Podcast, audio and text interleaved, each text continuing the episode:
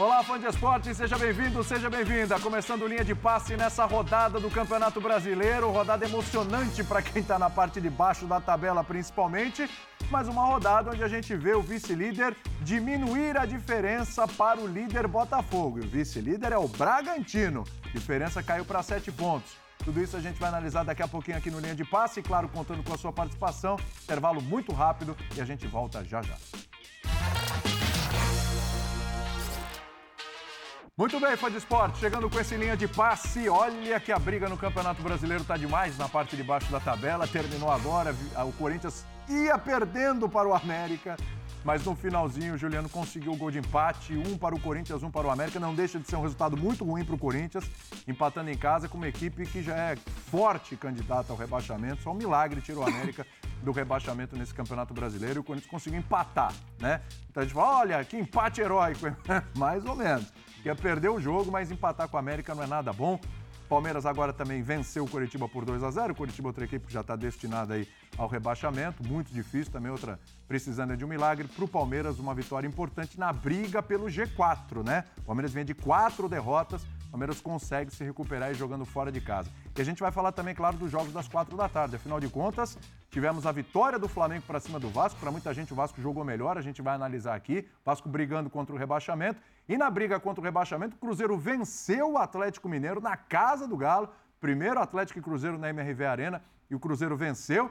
E o Santos, que passou por uma grande humilhação na sua história, tomou 7 a 1 do Internacional fora de casa. O Santos que vinha se reerguendo perdeu na quinta e hoje está ali afundado na zona do rebaixamento, mas com a mesma pontuação do Vasco, 31 pontos tem o Goiás, a briga ali é muito grande, mas tomar 7 a 1 abala a confiança de qualquer equipe. Estou aqui com o André Kifuri, com o professor Celso Zelt, com o Vitor Birner, com o Renato Rodrigues, a gente vai tentar analisar tudo isso em uma hora e meia, muita coisa, muita emoção. E esse, e esse 1 a 1 foi, eu ouvi aqui, nossa, que empate heróico. Acho que não foi tudo isso não, né, prof? Tudo bem? Tudo bem, William, companheiros, todos, todas que nos assistem. É, mais uma vez o Corinthians ficou devendo e muito no quesito rendimento. E mais uma vez o Corinthians consegue um resultado melhor que o seu rendimento. Bem melhor que o seu rendimento. Heróico depende do ponto de vista.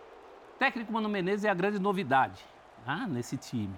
E é curioso porque hoje ele tentou o jogo por dentro, ele tentou dois centroavantes, e no fim, um empate sai de uma jogada do zagueiro para quem devia estar contribuindo com o jogo por dentro, que era o Juliano, fazendo de cabeça. Empate bem corintiano, né? bem hum. dentro do que é a história do clube, e por isso também a torcida sente a alma lavada. Depois você vê aquelas imagens de crianças chorando de emoção, que nunca mais vão poder se livrar desse, desse estigma. Que Mas virou meme. Futebol mesmo o Corinthians mais uma vez não mostrou contra um adversário que era o lanterna da competição, que vinha conquistando sua primeira vitória fora, do campeão, fora de casa, no campeonato inteirinho. O Corinthians pelo menos manteve aquilo que ele tem de melhor nessa campanha, em que, um parêntese, perdeu o primeiro jogo e só empatou contra o Resto de América. Sim. Mas o Corinthians tem uma coisa que está segurando essa campanha ainda ali na, na linha d'água. Sabe quando a linha d'água está no seu pescoço? Sim que é o rendimento dentro de casa. Seria só a segunda derrota em casa. Não aconteceu. O Corinthians continua só com aquela derrota para o Bragantino no dia 2 de julho, de manhã, e se segurando mais por isso. Mais pelos resultados, como o de hoje, do que pelo desempenho, como o de hoje. Embora o fator casa não tenha sido tão importante assim nos últimos jogos, os últimos cinco jogos em casa, o Corinthians só venceu um. E como deu espaço para o América, hein, Birner, hoje? Tudo bem? Tudo bem, William. Boa noite a você, ao professor Celso Zelt, ao Renatão, ao André, os fãs e as fãs do esporte. Eu vou ser muito breve na abertura. Bora. Coletivamente, esse jogo foi do nível das piores partidas do time sob o comando do Vanderlei Luxemburgo. Por quê? Do Vanderlei Luxemburgo. Do Vanderlei Luxemburgo. Tá. O time coletivamente era um desastre. Porque o time não teve ideias de construção, não teve transição de bola e deu muito espaço, mas muito espaço para o América, principalmente no primeiro tempo. Lado esquerdo do sistema de marcação do Corinthians era uma festa, né? E mais uma vez, graças ao Cássio, graças às dificuldades do América de finalização, que são que é, a dificuldade é uma das razões do América é, ser um time rebaixado no Campeonato Brasileiro. A América não vai se salvar né? Esse é um dos problemas do América, por isso o América não conseguiu fazer mais gols. Eu esperava, depois do primeiro tempo no Maracanã, uhum. um time mais organizado, que mesmo com dificuldades para jogar o futebol capaz de agradar o seu torcedor, tivesse a intensidade e um tipo de jogo capaz de fazer a arquibancada jogar junto e acreditar mais na equipe. A arquibancada até jogou, dentro do que é possível com o tipo de jogo que o Corinthians praticou em campo. Mas não foi o suficiente nem para desequilibrar o último colocado do Campeonato Brasileiro, que, repito, coletivamente foi melhor que o Corinthians. Não sei o que esperar do próximo jogo do time do Mano.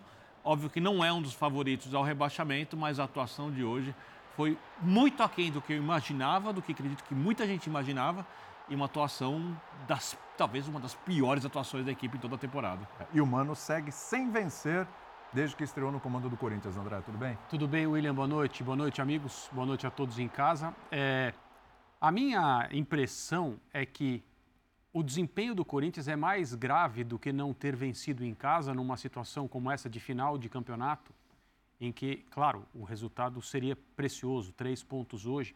E se a gente pensar que se o Corinthians tivesse um mínimo de equilíbrio, teria saído do Maracanã na última rodada com uma vitória, vitória. sobre o Fluminense. Então, talvez o torcedor esteja pensando três pontos no Rio, mais três hoje contra o Lanterna, virtualmente rebaixado do campeonato, e talvez a história de rebaixamento tivesse esquecida, tivesse afastada, né? Mas o Corinthians desperdiçou essas duas oportunidades.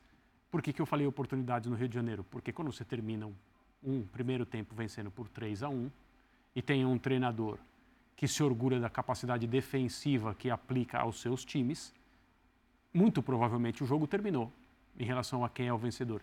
Se o Fluminense, por exemplo, terminar o primeiro tempo da final da Libertadores contra o Boca Juniors perdendo por 3 a 1, acabou o jogo mesmo o Boca sendo esse Boca que a gente está vendo, que não é um papatítulos e tal, mas alguém acha que o Boca Juniors atual desperdiçaria uma, uma vitória parcial por 3 a 1 na final da Libertadores contra esse Fluminense? Eu tenho, eu não consigo acreditar nisso. De jeito nenhum.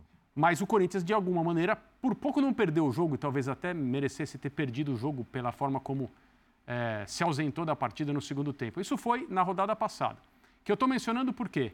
Porque a diferença entre o time que jogou o primeiro tempo e a, o time que jogou o segundo tempo no Maracanã foi muito grande. E a gente fica sem saber, em termos de uh, qual é o momento do Corinthians agora, com o Mano começando o seu trabalho, a gente não sabia. Ah, vamos aguardar o próximo jogo, a próxima rodada com o América em casa, o Corinthians deve vencer. E o que se viu aumenta a dúvida, aumenta a preocupação e a dúvida. Porque eu estou de acordo com o Vitor, a, a a atuação do Corinthians hoje foi muito ruim. O Corinthians foi superado coletivamente pelo pior time do campeonato. A gente conversava é, no, na, ali na maquiagem antes de vir para cá com o Renato. Ah, o, o, América tem levado muita falta de sorte, tem mais desempenho do que pontos. Verdade. Mas o América vai cair. Sim. E o Corinthians estava perdendo até o último minuto do jogo para um time que vai cair. Corinthians em jogou casa. quatro vezes com esse time esse ano, ganhou só uma e essa uma ainda foi para os pênaltis para poder classificar. Então eu fico eh, em dúvida. Né? O empate é bom? Não, não é bom. Claro, perder teria sido muito pior. O Corinthians livra três pontos do primeiro time que cai 33 a 30. É uma situação confortável? Não, longe disso. Mas não sabemos qual é. Assim, é não haver agora um, um uma noção de que sentido essa equipe está tomando, para mim é o mais é o mais preocupante em relação ao Corinthians, é o que é mais assustador. Porque durante todo o trecho do campeonato em que o Luxemburgo foi o técnico, não se sabia o que o Corinthians pretendia em campo e para onde ele ia como equipe. Após o jogo de hoje, essa, essas duas dúvidas permanecem. Sim. O que o Corinthians pretende em campo e para onde ele vai. São 33 pontos, Renato. Certo. Primeiro na zona do rebaixamento tem 30, é o Vasco, que me parece jogar mais bola que o Corinthians no momento. Sim, o Vasco joga mais joga bola mais. que muita gente no campeonato, né? hein? Muita é? gente. É. Hoje, daqui a pouco Sim. a gente vai falar, Sim. fez um bom jogo contra o Flamengo. Sim. Fez um bom jogo contra o Flamengo. Com 30 pontos também tem o Santos, que parecia que estava subindo, não fez um jogo ruim contra o Bragantino, longe disso, embora tenha perdido, mas hoje tomou sete de forma assim implacável. Implacável. Mas você tem ali também o Goiás, Cruzeiro hoje conseguiu uma vitória não jogou tão bem assim, mas conseguiu uma vitória que pode dar aquela, aquela injeção de ânimo. É assim que funciona. A injeção de aquela parte de baixo da tabela é a injeção de ânimo, é a confiança, ajuda muito. Eu te pergunto, olhando aqui 33 para 30 pontos, eu vou olhar pela numeração e vou falar assim: bom, o Corinthians briga contra o rebaixamento. No futebol, a realidade é essa também? Pô, faz tempo. Boa noite a todos os amigos. Fã de esporte está acompanhando a gente. Mesmo com a mudança de treinador. Mesmo com a mudança. Se a gente olhar individualmente, Coisa não tem time para cair. Mas a gente já viu muitos times que não tinham time para cair. O Grêmio caiu, por exemplo, há pouco tempo. Um grande exemplo. Não tendo time para cair. E, e, e, esse resultado de hoje, eu acho que ele diz muito mais do que o Mano, do que os próprios jogadores. A gente pode até falar, é, eu concordo muito com os amigos que coletivamente com isso não funcionou, mas individualmente também foi uma das piores atuações que eu vi de vários jogadores, inclusive, que num momento que o coletivo não funcionava, tiravam alguma coisa ali e conseguiu. Até de quem entrou, né? Até quem de quem entrou. Mas você olhar para um Corinthians hoje, é... o, Corinthians não, o Corinthians não fluiu hoje, o Corinthians não jogou, o Corinthians não existiu. E o Corinthians não existiu porque a gente está falando em novembro de um começo de trabalho. Quando a gente olha para o primeiro tempo contra o Fluminense, no Maracanã, a gente vê um contexto de jogo onde o Mano, desde que ele chegou, ele falou, oh, eu preciso arrumar primeiro a casinha lá atrás, preciso marcar, defender melhor. E isso foi muito claro que foi uma melhora bem imediata. Só que, quando a gente fala de tempo de trabalho e de, de não planejamento dessa diretoria, a gente está falando de um treinador que chegou quase em novembro, numa temporada, que ele está tendo que arrumar a defesa, e hoje foi um jogo que ele precisava propor, ele era um outro contexto diferente do Fluminense.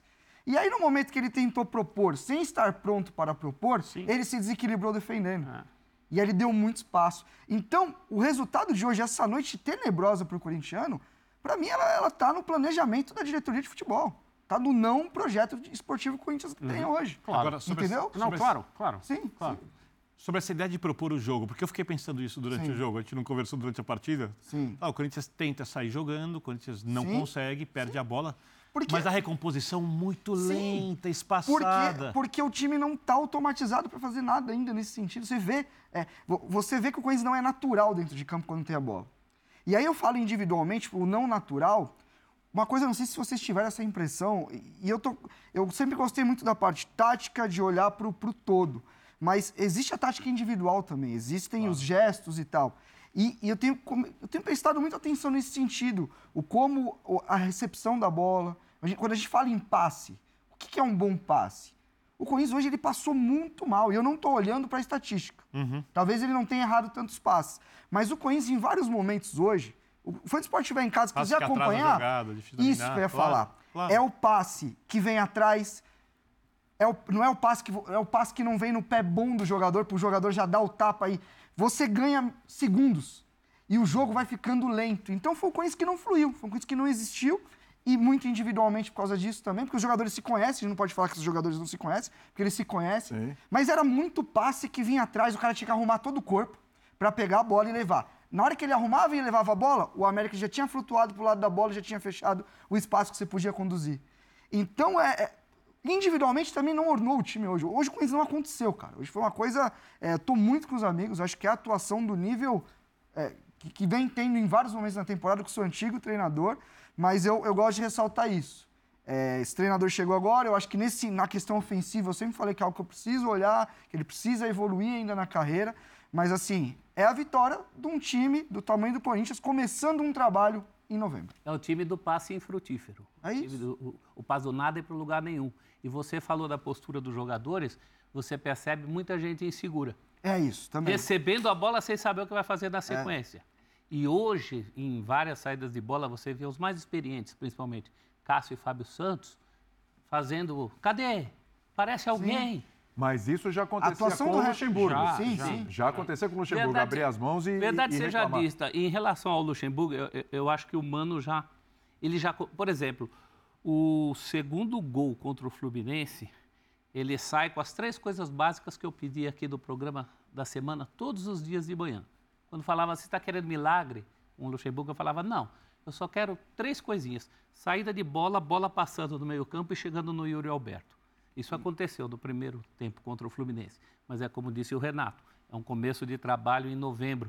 Isso não é natural. A Isso vai frase- aparecer a- a e frase- sumir. A frase do Fausto o que você Vera... falou? É um começo de trabalho em novembro. E, e- e- e a frase, a Não frase, existe isso. E a uma frase do. Fausto Vera no meio de semana é isso, cara.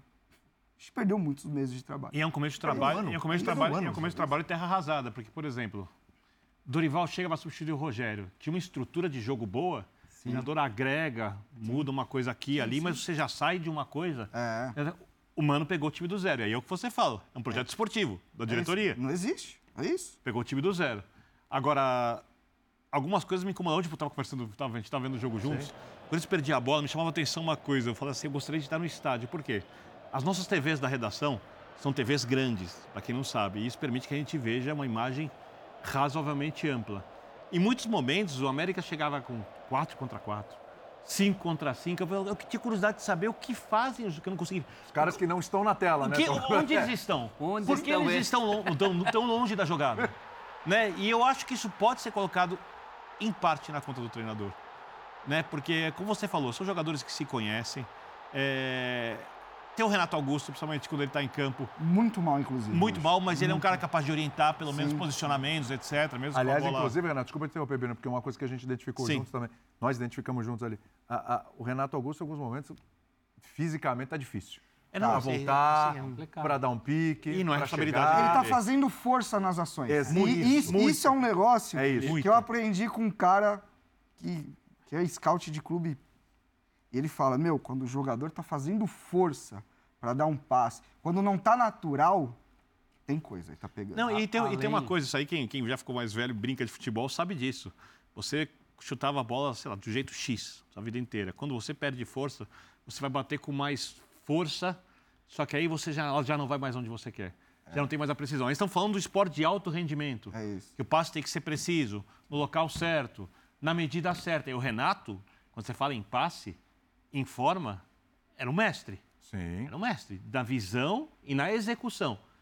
Nível muito alto, muito alto. O jogador mais inteligente do futebol brasileiro por muito tempo, executando as coisas, não só pensando as coisas. Hoje ele não consegue. E Está tem- muito claro. Em relação a ele, além das lesões, além dos problemas que ele teve, a quantidade de vezes em que a gente ouviu, e aí isso foi declarado publicamente, que a recuperação de tal lesão foi apressada para ele jogar contra tal equipe. Depois, ele se- nu- numa conversa, ele se colocou à disposição para voltar, mesmo que ainda precisasse de um pouco mais de tempo. Foram tantas vezes que isso aconteceu E cobra. que não dá para imaginar que esse jogador, com a idade que ele tem e com a necessidade que ele tem também de se preparar para cada partida, as necessidades especiais que ele tem por causa das antigas lesões, o corpo que já não é mais o mesmo, a recuperação que também não é mais a mesma, e todo o trabalho heróico quase que ele faz, ele aqui nesse, nesse estúdio contou quando veio a bola da vez, como é a preparação dele para jogar quando ele está bem. Então imagine esse ano como foi, quando as recuperações de lesões que ele teve foram sabotadas para que ele pudesse entrar em campo, porque o time precisava dele desesperadamente. Então não dá para imaginar que alguém como ele, por mais que seja dotado, inteligente, talentoso, vai terminar a temporada em condições. Vai ser o jogador que a gente está vendo. E entra no que o Renato falou.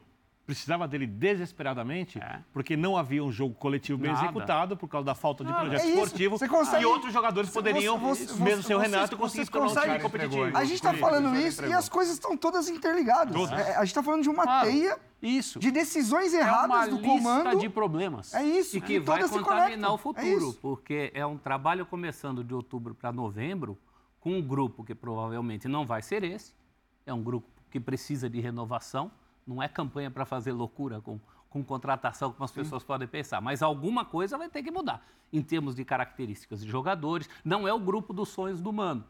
Esse é um ponto. E já que a gente está indo mais fundo, Não é só um ponto, é informação, inclusive, que eu já ouvi que.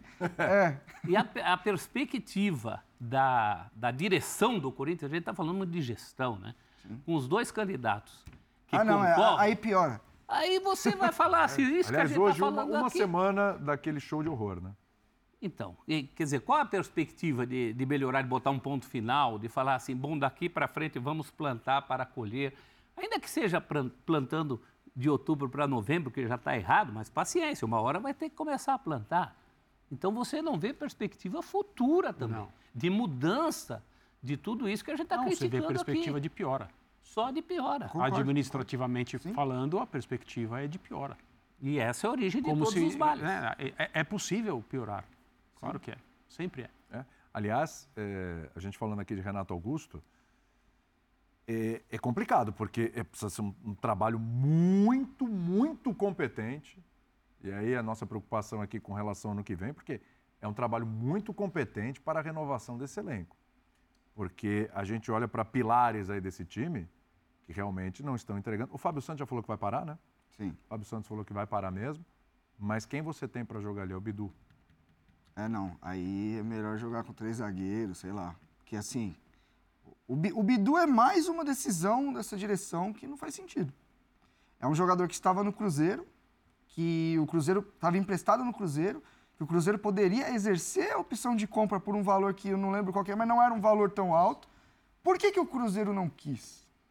É um jogador que você vê claramente que ele, ele tem muitas deficiências e assim, cara, total respeito à pessoa, não tem, sabe, eu sempre tento... Sim, sim, É, sim. ah, tipo assim, é um cara que é- ele até bate bem na bola e tal, mas o primeiro tempo foi tenebroso. Decisões que volta o erradas. Fábio Santos. É isso, volta o Fábio Santos, E o entendeu? Tinha E- e nesse contexto. Tinha o Piton, Isso. hoje no Vasco. que hoje fez um grande jogo de novo, tá desenvolvendo.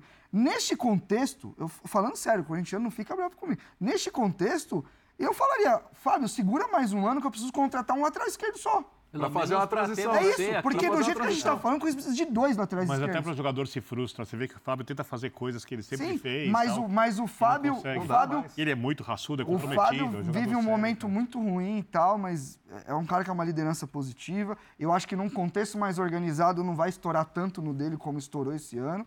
Mas assim, é o que eu tô falando da questão da urgência. É, o Corinthians precisa de um lateral esquerdo para ontem titular.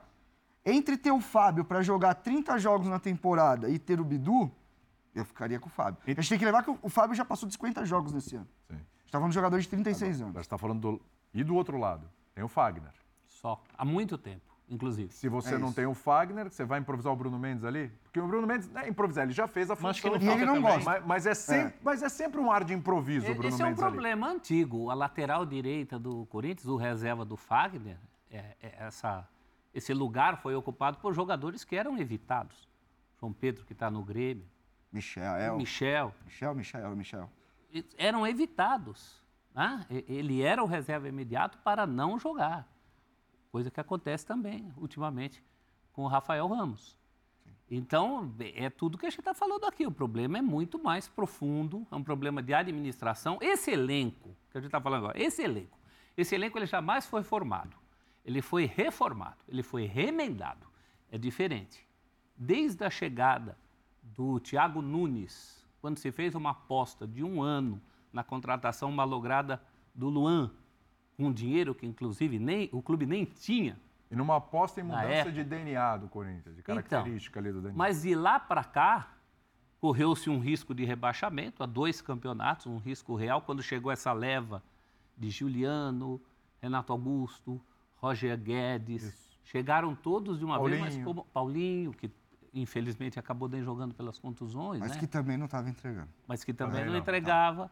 Então você vê que o problema é anterior. Esse já é um elenco remendado de há muito tempo. Não é agora que está estourando. Agora é fácil olhar a escalação, falar Fa- Cássio, Fagner, Gil, Fábio Santos, é quase todo um time para ser renovado. Né? Mas não é um problema de agora. É um problema que vem de antes. E que, pela perspectiva, as pessoas que vão assumir lá o Corinthians me parecem ter uma cabeça muito parecida com tudo isso. Sim. Inclusive, não tem- inclusive a situação vai, se ganhar de novo, vai tomar o mesmo caminho.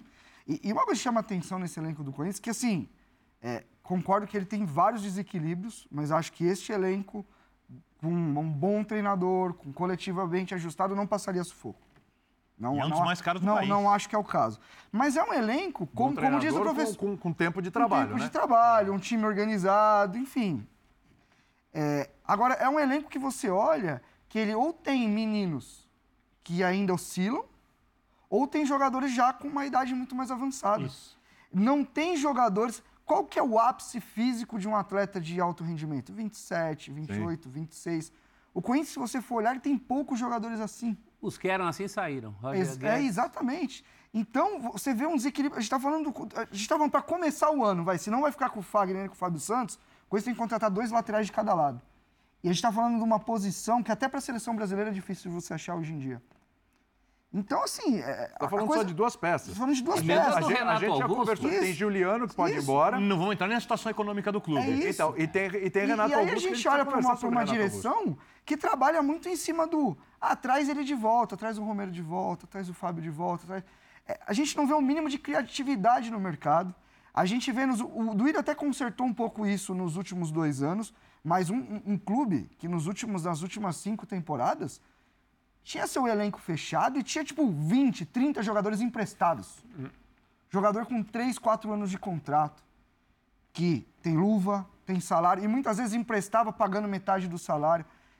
E essa gestão, que tem grandes chances de continuar. Então eu estou muito com, com o André, o professor. A perspectiva se é de manter. Se, acho que se for para manter tudo igual, acho que até tá no lucro com isso, porque a tendência é ladeira abaixo. É, porque olha só, é, a gente olhando o banco do Corinthians hoje. Carlos Miguel, baita goleiro, super promissor, né? Eu acho que é, Mas- só um parêntese, é o, único veterano que tem um, um substituto encaminhado, É o se, ele, se ele não sair, é justamente o veterano que talvez Ainda tem lenha. tivesse queimar. que ficar. Não, que ele é o tem lenha pra queimar, sim, o Até Cássio- isso o mostra Cássio- um desequilíbrio Sim, em sim. relação ao futuro. Aí você tem o Rafael Ramos, que é o lateral direito, trazido na época pelo Vitor Sempre Pereira. evitado por qualquer técnico que lá. Romero, que convenhamos não acrescenta muito.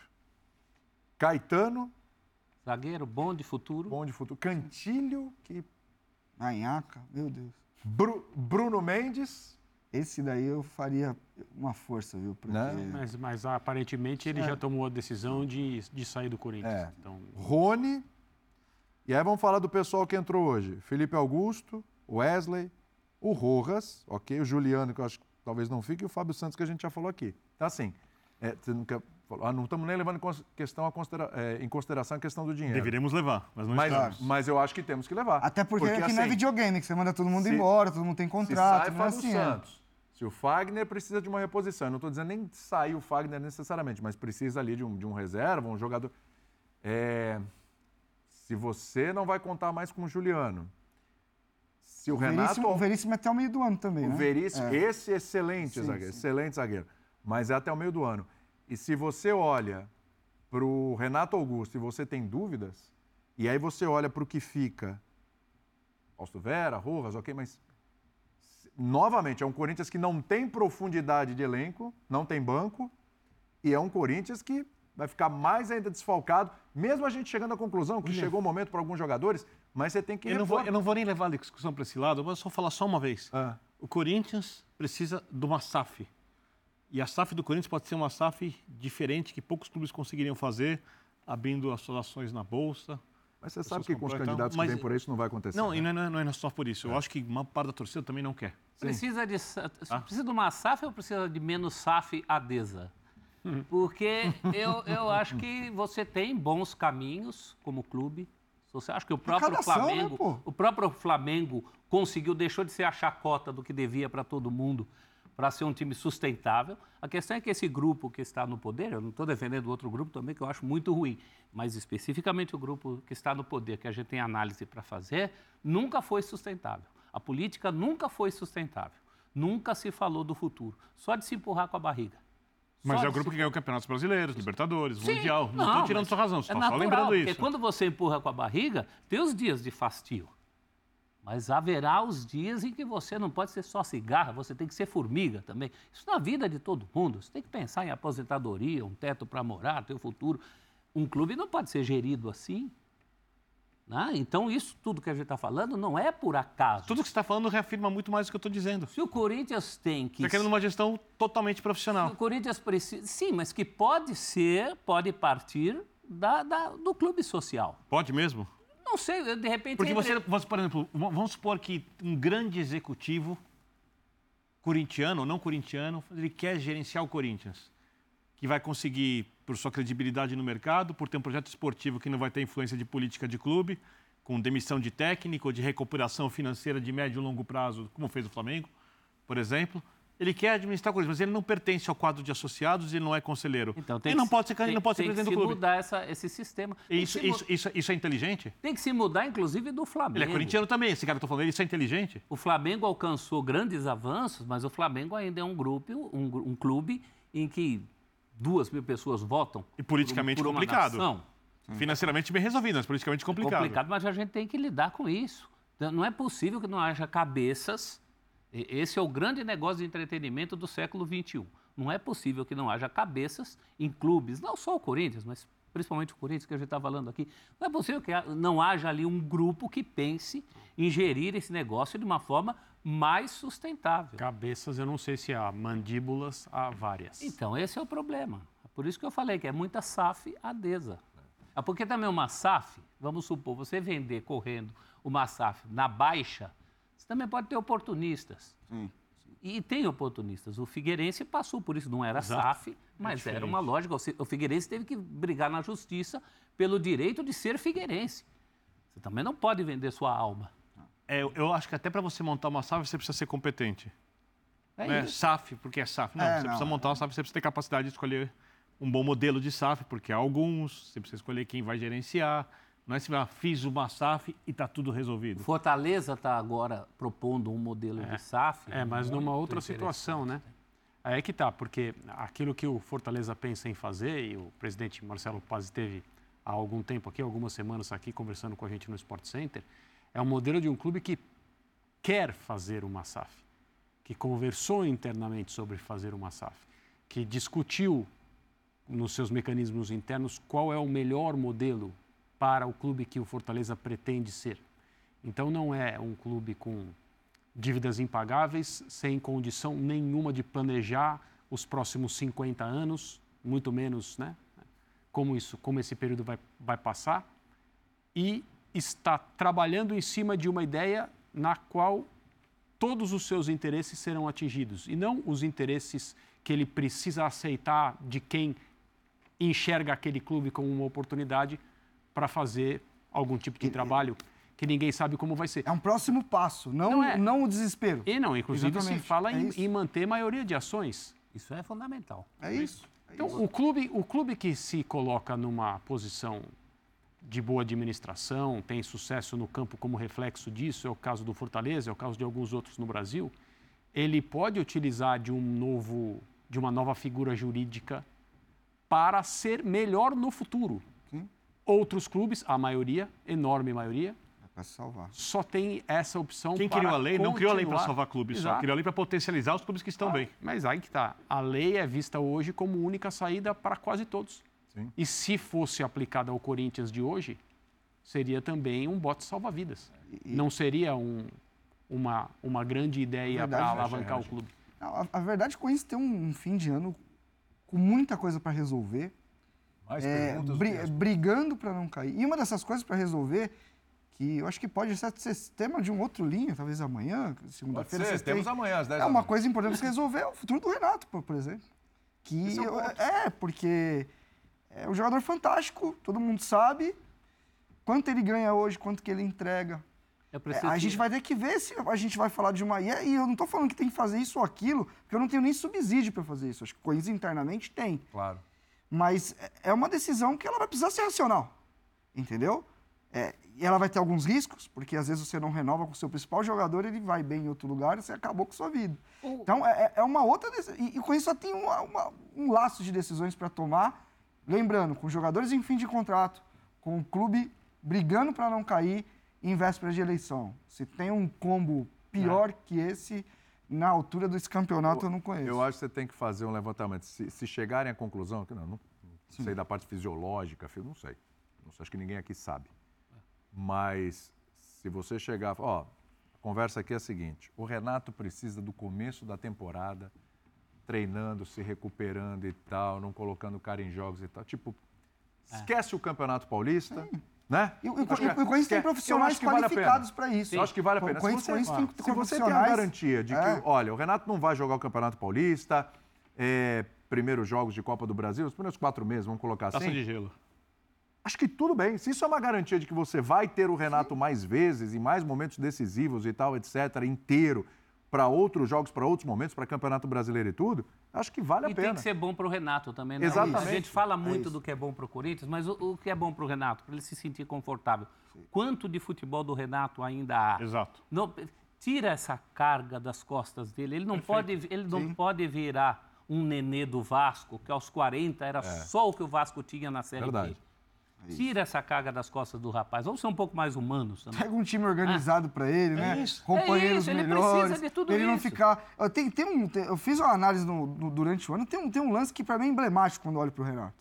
O Corinthians precisando do resultado, o Renato sobe pra pressionar o zagueiro, teoricamente pensando que tá todo mundo vindo com ele. Ah, o disso. zagueiro sai, aí ele olha pra trás, o time tá todo plantado, ele faz assim. Aquela Eu- Ai, meu Deus. Eu dei o gás que eu não tenho muito pra um time que coletivamente não faz a mesma coisa junto. Entendeu? Esse, esse, esse momento é simbólico, mas tem um outro, que é a bola, vários jogos, a bola esticada para ele de costas para o gol sair correndo. É, Como se ele fosse um atacante velocista em começo de carreira, assim, vai lá, É, vai lá. dá, dá, dá 20 piques para nós hoje, alguma coisa a gente pode fazer. Pediram isso na época do Vanderlei Luxemburgo ao Renato Augusto. Bom, 1 a 1 Corinthians 33 pontos. Uma rodada que parecia que seria boa para o Corinthians, né? Olhando os adversários, a chance do Vasco perder para o Flamengo, que foi o que aconteceu, a chance do Santos perder para o Internacional, que foi o que aconteceu, numa proporção muito maior do que se Até imaginava. o Corinthians entrar em campo. não é? é? Um Cruzeiro contra o Atlético, mas aí o Cruzeiro venceu.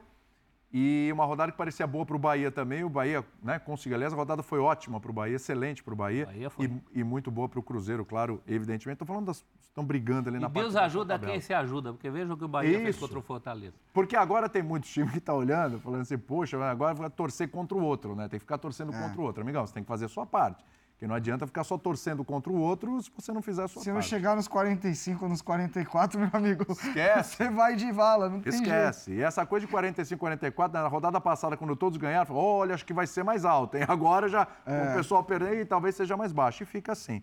Bom, a gente vai agora para outro jogo, onde um time brigando contra o rebaixamento e outro brigando para ficar no G4, né? Ou talvez, quem sabe, com um tropeço aqui, outro acolá, consiga se aproximar numa briga pelo título, que eu acho bem difícil, que é o Flamengo. E deu o Flamengo 1x0 contra o Vasco, mas a impressão que dá, André, é que o torcedor do Vasco sai desse jogo com a sensação de que, um, poderia ter vencido, e dois, olhando para frente, aquela questão de perspectiva, olhar para frente e falar: olha, tá ali com 30 pontos, está na zona do rebaixamento, mas com boas possibilidades É, aí. em relação ao humor de torcedor, é sempre difícil a gente fazer algum tipo de, de afirmação, né? Porque, é claro, é muito variável, mas o que dá para dizer é que esse é mais um jogo em que o Vasco não jogou mal, longe disso, em que o Vasco poderia ter conseguido um resultado melhor e se conseguisse empate ou até uma vitória sobre o Flamengo, dado o equilíbrio do jogo, especialmente as, a balança de oportunidades no segundo tempo,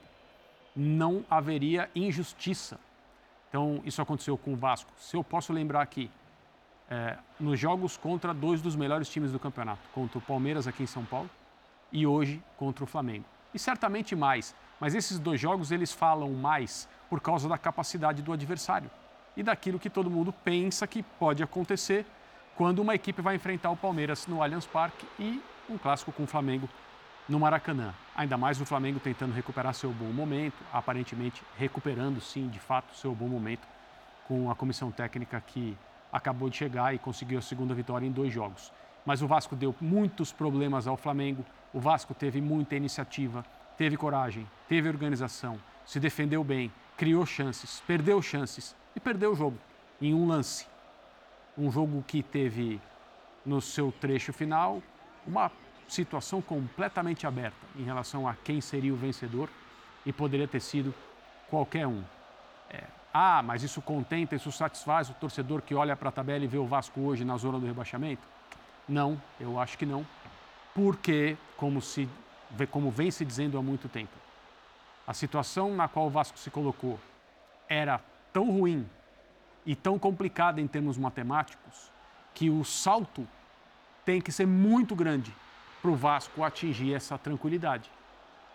Até duas rodadas atrás, não havia nenhum time nessa faixa da tabela lutando para escapar que estava jogando mais do que o Vasco. E os resultados acompanhavam essa impressão, essa ideia.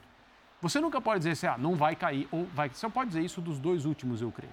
Os demais, eu não, não consigo fazer, não consigo ter essa, essa visão.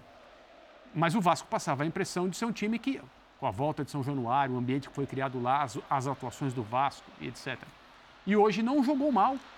E não dá para falar não mereceu perder, porque não houve nada de injusto na vitória do Flamengo. Mas se essa bola aí que desviou e entrou tivesse saído e o Vasco, numa das suas oportunidades, conseguisse um gol, a gente estaria falando aqui sobre uma vitória perfeitamente justa também. Então, foi um, além de tudo, não queria deixar de dizer, foi um excelente jogo, É isso. Como entretenimento, como demonstração do futebol brasileiro em relação à presença de público, ambiente no Só estádio. faltou o gramado, né? É, o gramado é um problema né, desse É, a gente estádio já já, há sabe, algum né? tempo. Surpreende, mas infelizmente. É, e aí faz parte também da discussão, né? Porque é, tem dois times jogando nesse estádio, eventualmente haveria, um terceiro, né, dependendo da, das decisões e de como essa situação pode ser solucionada. Eu sempre fi- fico com a mesma pergunta. Eu queria que alguém me mostrasse um estádio no mundo onde o futebol é importante, como aqui no Brasil, em que três times jogam. Eu quero, eu quero que alguém me traga isso e como é a situação do gramado. Mas tudo bem, essa é uma outra conversa. Um grande jogo, ótimo jogo, emocionante até o final, aberto, bem jogado, bem disputado. Foi muito bom ver esse clássico hoje no Maracanã. O Vasco já teve muito mais problemas do que tem agora, né? Ele tinha um problema do abismo matemático. Houve um momento desse campeonato, claro que com muito mais rodadas a se disputar, mas a situação do Vasco era desesperadora na virada do turno, quando o seu técnico fala não vá barrar. né? E tinha o problema, que são os dois problemas de todo mundo nessa situação, é a matemática e o futebol. O Vasco tinha um abismo matemático e não mostrava futebol. Isso. Hoje esse abismo não existe E o futebol está aí. e o futebol do Vasco está É, aí. e, e- e, professor, até essa questão do futebol, né? É, é muito louco porque foi um Vasco que ele chega, o Ramon Dias chega e, e ele constrói muito como é a, a lógica, pelo menos ela faz sentido para mim. Primeiro você estanca, para de tomar gol, organiza, arruma a casinha lá atrás e aos poucos você vai soltar. E, você vê o trabalho do Vasco realmente se desenvolvendo. Porque quem olhava para esse confronto hoje pensava, o Flamengo vai ficar com a bola, o Vasco vai, que nem contra o Fluminense, que nem nos outros clássicos, sair rapidinho e tentar dar uma estocada, machucar o adversário. Não. O Vasco hoje, e até rolou até isso no, tweet, no ex-Twitter, que eu falei, era, tava uns, é, uns 20 minutos de segundo tempo, eu falei, gente, independente do resultado que aconteceu hoje, e aí foi uma boca meio maledita, porque eu falei, saiu o gol do Flamengo. Pelo amor de. Deus, hein, Renatinho? Falei, independente do resultado, esse já é um Vasco numa outra fase de construção dessa comissão técnica. É um Vasco que coloca a bola no chão, que joga, de um treinador que teve sacadas hoje muito importantes, porque assim, ele se ligou que no, no- no jogo anterior o Paê pelo lado não estava rolando, e aí, hoje ele ia ter o Paê para pegar só o Wesley, que é uma fumaça, o moleque não para de correr um minuto. O que, que ele fez? Ele trouxe, ele, ele mudou toda a estrutura do time. Ele colocou o Paulinho Paula lá do lado direito como um ponta volante, com o Ayrton, que muitas vezes trabalha um pouco mais por dentro, e trouxe o Peck, que é um operário, um trabalhador, um moleque que deixa tudo dentro de campo, com- e deixou o Paier fechando a dupla de volantes do Flamengo. Ficou o Paier e o Prachedes pegando o Thiago Maia e Pulgar. Então, é, a gente está falando de um treinador que, eu, de verdade, quando chegou, eu falei, é um cara experiente, eu escutava dos argentinos, é um cara que vai tentar mudar e tal. Mas, assim, você vê conteúdo também no jogo, você vê a preparação para uma partida. Porque você mudar. A gente está falando de uma mudança. Você não troca jogadores, mas você troca um funcionamento de uma estrutura de três atletas. Que é muito, é, é muito relevante para uma equipe de futebol, de um jogo para o outro, você mudar a posição, função de três atletas. E faz isso e faz bem. O, o Vasco, ele teve um, o seu grande momento de baixa foi os 15 prim- fi- minutos finais do primeiro tempo, que baixa um pouco a intensidade. Agora, é um time que compete. Eu vou te falar, o Vascaíno, acho que desde a chegada desse time, acho que ele Por tem isso. orgulho. É. um time que compete, é, é um treinador que consegue mobilizar. E ele é muito bem com as palavras. O Ramon vai muito bem. Você vê, ele, você, que vê ele o leva. compro- você vê o compromisso dos jogadores, É né? Alguns com pouquíssimo tempo de clube, como o, o Chegaram de Pai- Europa. O próprio país. Sim, sim. O- uma o- janela hoje, cada vez que ele pegou na bola, alguma coisa boa aconteceu. Então, mas essa janela janela de seria né? competente de acordo com o que o André falou. Se esses caras estivessem dispostos. É. Porque assim, ninguém questiona a qualidade do Paê, Não, é- é- a, a trajetória de um Medel, por exemplo. Pô, o Medel tem uma, uma trajetória. é Agora, mais- esses caras iam vir aqui pra. É só mais que aquela uma ali, é janela de isso. jogadores. É, mas não é dá, né? É uma janela de homens, né? É isso, no, é no isso, sentido profissional da abraçaram a palavra, causa. da palavra. O Verrete deu uma outra... Isso. É, O Verrete é tudo que a gente achava que o Pedro Raul fosse. É. né? O próprio Medel, com, com a, a experiência, O Paulinho, surpreendendo, um dos melhores. Pra mim é o melhor jogador do Vasco. E o Paier, que é um cara fora, né? Do, do, É, hoje o primeiro tempo dele percebe foi... que ele sobra no futebol brasileiro. Claro, nas limitações físicas, da idade. Mas ainda é um cara que você dá a bola, ele consegue fazer o gol da vitória contra o Fortaleza ali, do jeito que fez. O Vasco não tinha um jogador assim no primeiro turno. O torcedor do Vasco, embora vendo o time na zona do rebaixamento, né? Ele olha para frente e tem uma perspectiva positiva pelo que o time está apresentando, pelo que o time está jogando. E o torcedor do Flamengo, Berner? Porque esse aí o Tite chegou, duas vitórias contra Cruzeiro, no clássico contra o Vasco. O time agora está a nove pontos do líder do campeonato. O Botafogo deu uma tropeçadinha em casa nesse jogo confuso, que faltou luz e tal. Foi completado hoje Esse o jogo. jogo. Que jogo? Um a um. É, um a um com o Atlético Paranaense. Foram dois e não foi nenhum. Eu não Exatamente. Já acabou esse jogo? Eu não acabou, entendi muito acabou, bem. acabou, bom. acabou, empatou. Qual a perspectiva desse Flamengo do Tite? Você já vê diferença em apenas dois jogos? Já é um Flamengo diferente daquele do Sampaoli? Assim, eu acho que o Flamengo está passando por uma grande peneira. Porque é, o time do Flamengo era um time que, jogadores tinham a posse do elenco, né? Alguns jogadores. E eu nem acho que eles conversavam, olha, ah, nós vamos fazer isso. Não, não. Era uma coisa que fazia os jogadores serem tão grandes, tão grandes, que qualquer técnico ficava em situação desconfortável quando ele tinha que tomar algumas decisões. Por algum motivo, depois da chegada do Tite, isso tem a ver com o tamanho do Tite, mas acho que também tem a ver com a campanha do Flamengo e outras questões. Essas primeiras duas partidas mostraram jogadores com uma outra postura. E qual é a grande questão? É, ninguém duvida que o Arrascaeta pode resolver jogos com a bola, né? que o Gerson resolve jogos com a bola, né? que o Pedro resolve jogos com a bola. né? o Pedro, muitas vezes até desanimado, até a chegada do Tite. A questão, e outros jogadores, a questão é o que eles fazem sem a bola Sim. né? Como eles se comportam quando eles não jogam, ou quando eles jogam só uma parte do jogo, quando eles saem de campo ou quando eles começam no banco de reservas. Está posta uma situação, para mim, muito clara, em que o treinador toma o controle do elenco.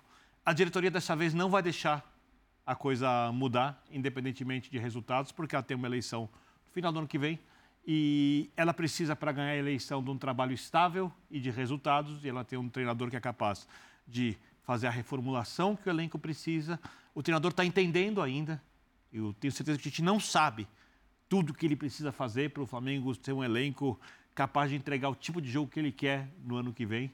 E, e por isso eu falo que os jogadores estão se apresentando por uma grande peneira, principalmente os jogadores mais renomados Sim. principalmente os grandes jogadores, os jogadores históricos do Flamengo, que continuem ou não no elenco na próxima temporada, continuarão sendo jogadores históricos, enormes, campeões de Libertadores, campeões brasileiros, campeões de Copa do Brasil, jogadores que têm uma marca muito pesada no clube, mas não significa que eles vão ser jogadores que o clube precisa no próximo ano.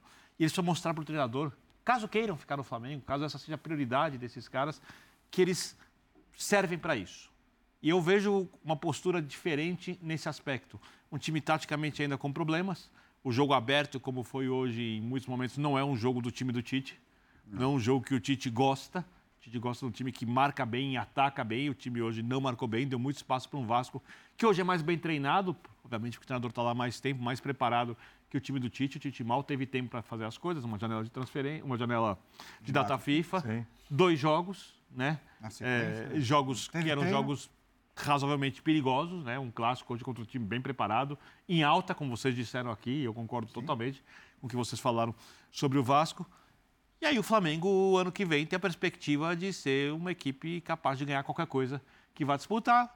Esse ano a briga, por enquanto, é para ficar com uma vaga direta na Libertadores. Tem que olhar o que o Botafogo vai, fazer, tem que ver o tamanho da evolução da equipe nesse ano. Por enquanto, a perspectiva é de vaga direta na Libertadores. Se ela mudar ao longo da competição nas últimas 10 rodadas, a gente fala, mas se eu falasse que hoje a perspectiva é do Flamengo ser campeão, eu estaria jogando para a torcida. Benner, essa peneira que você detecta, então Peneira- não, não é, não é uma peneira técnica, como pode estar imaginando o torcedor, é uma peneira de empenho, né? Sim? E de capacidade vai- o física de entregar, entregar, o jogo. né? Isso. Por exemplo, o Gabigol tem ficado na reserva. É, tudo bem, porque joga o Pedro e Gabigol, o Tite falou, até dá, mas acho que ele falou politicamente. E acho que algumas Eu vezes. falei que não ia. Algumas, Lembrando ve- que o Bruno Henrique vai ficar, hein? algumas O vezes. Bruno Henrique É, vai ficar. Boa no- outra boa notícia. Outra ótima notícia Algumas vezes é possível que eles joguem juntos. Mas constantemente é improvável. A não ser que o Gabigol passe a ser um jogador que nunca foi, que vai jogar de lado de campo, que seja capaz de marcar avanço de lateral, fechar espaço, jogar por dentro quando é necessário. Ele precisa se reinventar. Com Jesus ele não chegou perto disso? Não, não, era outro jogo.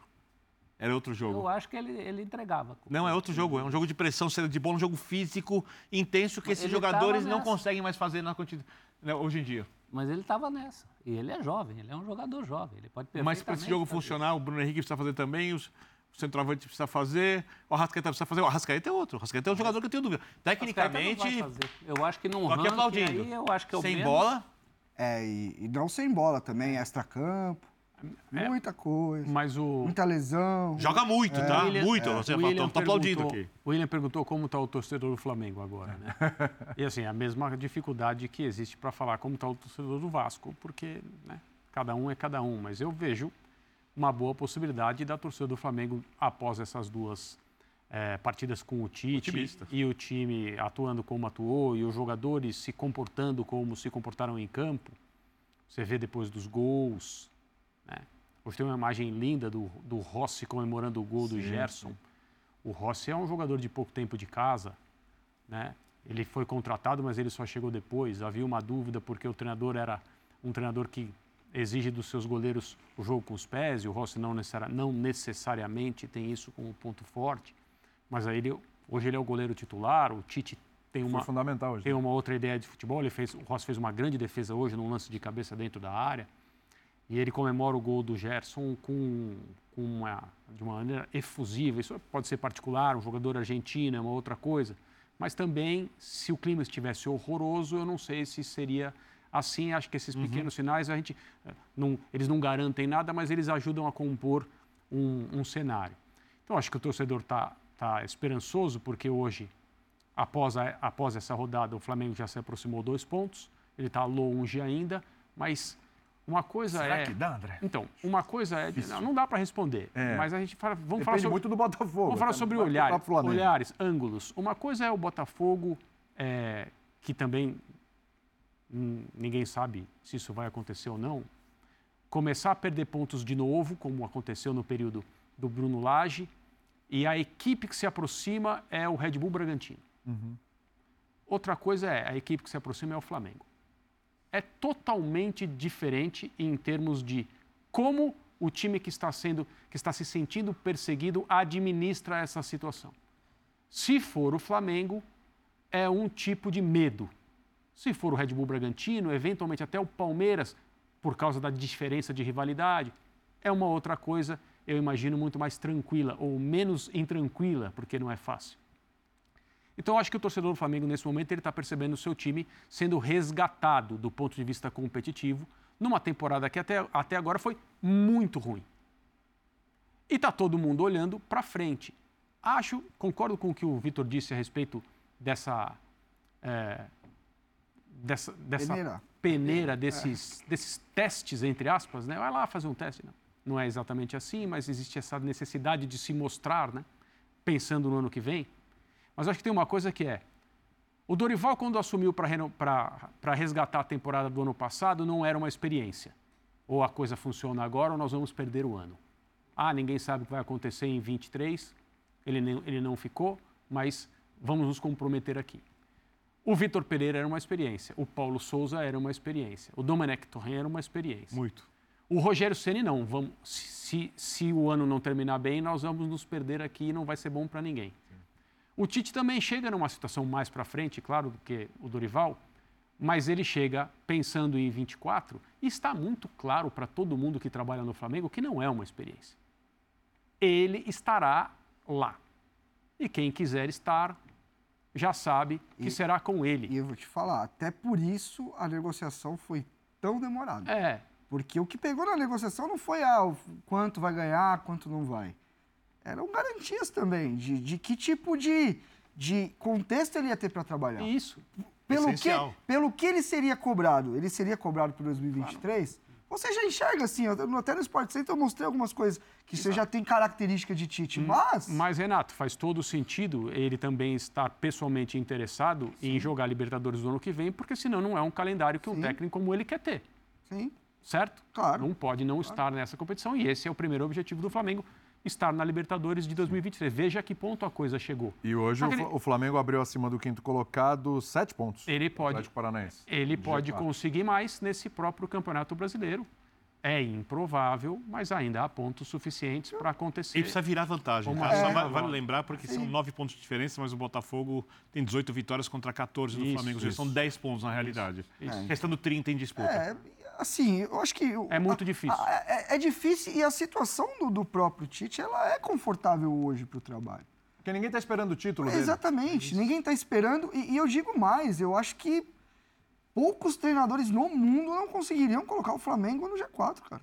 Sim. De verdade. O- a gente sempre fala muito disso. Existem jogos onde a exigência para o Flamengo é também coletiva. O Calçade fala muito isso, eu concordo muito com ele quando ele fala isso. Que 90% dos jogos no ano, o Flamengo, pela sua pura qualidade e, e- Ele e- pode ganhar, ele né? pode ganhar os seus jogos até sem saber como ganhou. A exigência, as grandes exigências do Flamengo na temporada já foram e o Flamengo não conseguiu passar por elas porque não tinha coletivamente um time ajustado. Hoje ele tem um treinador que, como disse os amigos, tá tateando tudo que ele tá vendo. Obviamente é um cara que por todo esse período que estava na seleção brasileira, automaticamente assistia muito esse Flamengo. Acho que tem essa vantagem que eu, eu, eu não ouvi ninguém falar, mas o Tite, ele tinha obrigação de assistir muito o Flamengo. Não é que ele chegou num, num time que ele não via muito. Se eu for convidado para assinar com um time da MLS, eu vou ter que passar umas noites Certamente assistindo. ele viu bastante, Ele viu pensou, bastante. o que é eu isso. faria, né? É, não, é, quem que eu vou Pensa. levar, quem que eu não vou, que tipo de comportamento eu gosto desse, eu gosto daquele. Então agora ele vai estar tendo a questão do dia a dia, que é outra coisa muito diferente também. Você pergunta pra qualquer treinador. Mas acho que essa é a grande É, interrogação. é. Então ele tá Não pegando é o dia a dia. E assim, estruturalmente, uma coisa que me chamou a atenção hoje. O Flamengo deu muito espaço, mas a partir do momento que fez- o Flamengo fez 1 a 0 o jogo ficou mais controlado.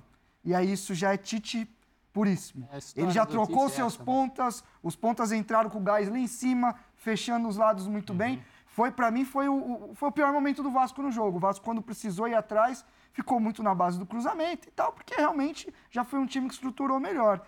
Então acho que nesse sentido, eu não tenho dúvida alguma que se o, o Tite não tiver problemas e outras questões, eu acho que o Flamengo ano que vem, já disse aqui algumas vezes, o Flamengo contratou o melhor tre- treinador brasileiro que existe hoje no disponível. momento. Ele, ele tem a vantagem porque todos os títulos já foram perdidos, né? Outros É. perderam os títulos É por ele. Se é. o Flamengo não for campeão brasileiro, alguém dirá que o Tite perdeu esse título? Ele não tem nada Não, a perder. não. E se ele ganhar, ele vai ser o- se ele ganhar 12 jogos, ele vai ser o- Ele tem um, ele tem um chão, né? Que é a Libertadores do ano que vem. Hum. Isso o Flamengo, não só o Tite, realmente como pessoa física, para ele vai ser uma decepção não disputar a Libertadores. Mas o Flamengo é um time que precisa estar na Libertadores do ano que vem. Isso está muito bem encaminhado. Vaga direta. Vaga Pra poder direta, ter uma vaga temporada direta. boa. não vaga risco daquele jogo quando você está É, fisicamente isolado. Porque, porque o começo dessa temporada diz muito sobre o Flamengo Sim, é desse isso, ano. A gente esquece do qual, qual Preci- foi atípico. precisou estar no nível de competição É isso. muito alto, muito quebrou. cedo e não estava.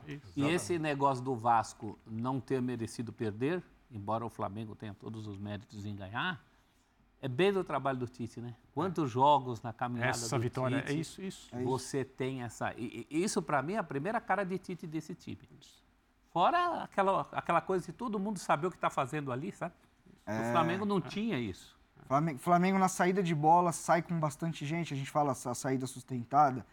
É, isso no começo de trabalho vai estar muito claro. O Tite, se ele perder a bola, ele não quer ter muita gente à frente da linha da bola. ele quer ter um tipo de. Isso, isso eu já vi no primeiro jogo. É. Aos poucos as coisas vão saindo, ele vai soltar um a mais, vai soltar o- os dois volantes, Thiago e Pulgar, são dois jogadores mais presos, você não vê nenhum deles pisando na área. É muito... Sabe por quê? Porque você fazer um bom trabalho, você precisa construir alguma coisa. Você construir alguma coisa ganhando sem ninguém te encher no saco é muito mais fácil. Construir com derrotas, E é- arrumar com derrota não Assim, dá. dúvida. e, é, e é uma pessoa, né? Assim, tem que lembrar que existe o fator confiança e aquilo, né, a quantidade de, de dessa confiança que uma pessoa deposita no próprio trabalho. Quanto mais jogos assim ele ganha, ele ganhou assim. assim. Quantos jogos pelo Grêmio, pelo Inter, pela seleção, pelo Corinthians, pelo Palmeiras, por todos os clubes onde ele. Quantos jogos assim, parecidos com esse, em termos de dinâmica, ele ganhou? Mas assim foram incontáveis. E quanto mais ele ganha jogos assim, mais ele tem certeza absoluta que ganhará outros. Verdade. E ganhará mesmo. Só vamos rodar aí o gol do Bragantino, que o Bragantino venceu o Fluminense. Mas o Bragantino só perdeu quatro jogos no campeonato, companheiros. É bom lembrar isso. Só quatro jogos É no campeonato. Um grande treinador do campeonato é esse aí, né? É o Caixinha. É. É o Caixinha. Seria o Luiz Castro se ele tivesse permanecido até, até Perdeu agora. um jogo em casa só. E o Não, Botafogo continuasse né, liderando o campeonato. Acredito que seria assim, mas né, como, como o Luiz Castro foi para a Liga Árabe, Caixinha é o técnico do Brasileirão. Mais um gol, tinha parado mais um pensar nisso, tem o- razão. Exatamente, faz sentido, E, faz sentido. e sabe aquele duelo que a gente estava esperando de Bielsa e Diniz? Sim. Aconteceu no primeiro tempo Isso. desse jogo aí. No primeiro. O segundo não, não foi essas coisas, mas o primeiro jogo, aquela trocação saudável, sabe? Sim. Que não, é, que não é por acidente. Com movimentos Um técnicos. jogo muito, muito legal de se ver no começo. O, o Bragantino teve a felicidade, não vou dizer a sorte, porque dá a impressão que você está E, desmerecendo. e- Teve e a além de tudo, é um cara bem interessante de escutar. Tem Bragantino e futebol, Botafogo, né? Teremos Bra- em Bragança. Em Bragança, né? Em Bragança. Vai ser É. interessante. Bragantino hoje a sete pontos do Botafogo. É, uma, Podemos baixar vitória, uma vitória em casa contra o Botafogo, claro, depende de outros jogos. Não, não, mas lógico, poderia lógico, ficar a lógico. quatro pontos. É, é, Não se discute, é por pontuação melhor- é quem está mais vivo. É né? muito melhor ser o Botafogo do que qualquer Sem outro. Continua É isso, assim, não se nenhuma. discute isso aí. Sem Mas né, ainda tem alguma coisa. De... Só para pegar aqui a próxima rodada e- fazer um alerta ao Fluminense, que o Fluminense caiu para a nona posição. O Fluminense tudo bem, tem a final da Libertadores, etc. Mas ainda não ganhou a final da Libertadores. Então ainda não tem vaga garantida na próxima Libertadores. Então tem um sinal de alerta aí para o Fluminense, tem 42 pontos. Fortaleza na frente, Galo na frente. O G6 aqui começa com o Grêmio ali com 44 pontos. E também, ó. Também caindo, né? E o Fluminense em desempenho, perdendo. principalmente. O Fluminense empatou com o Corinthians em casa, acabou perdendo Tivemos esse jogo uma pro Bragantino. novidade sobre Fortaleza e Botafogo.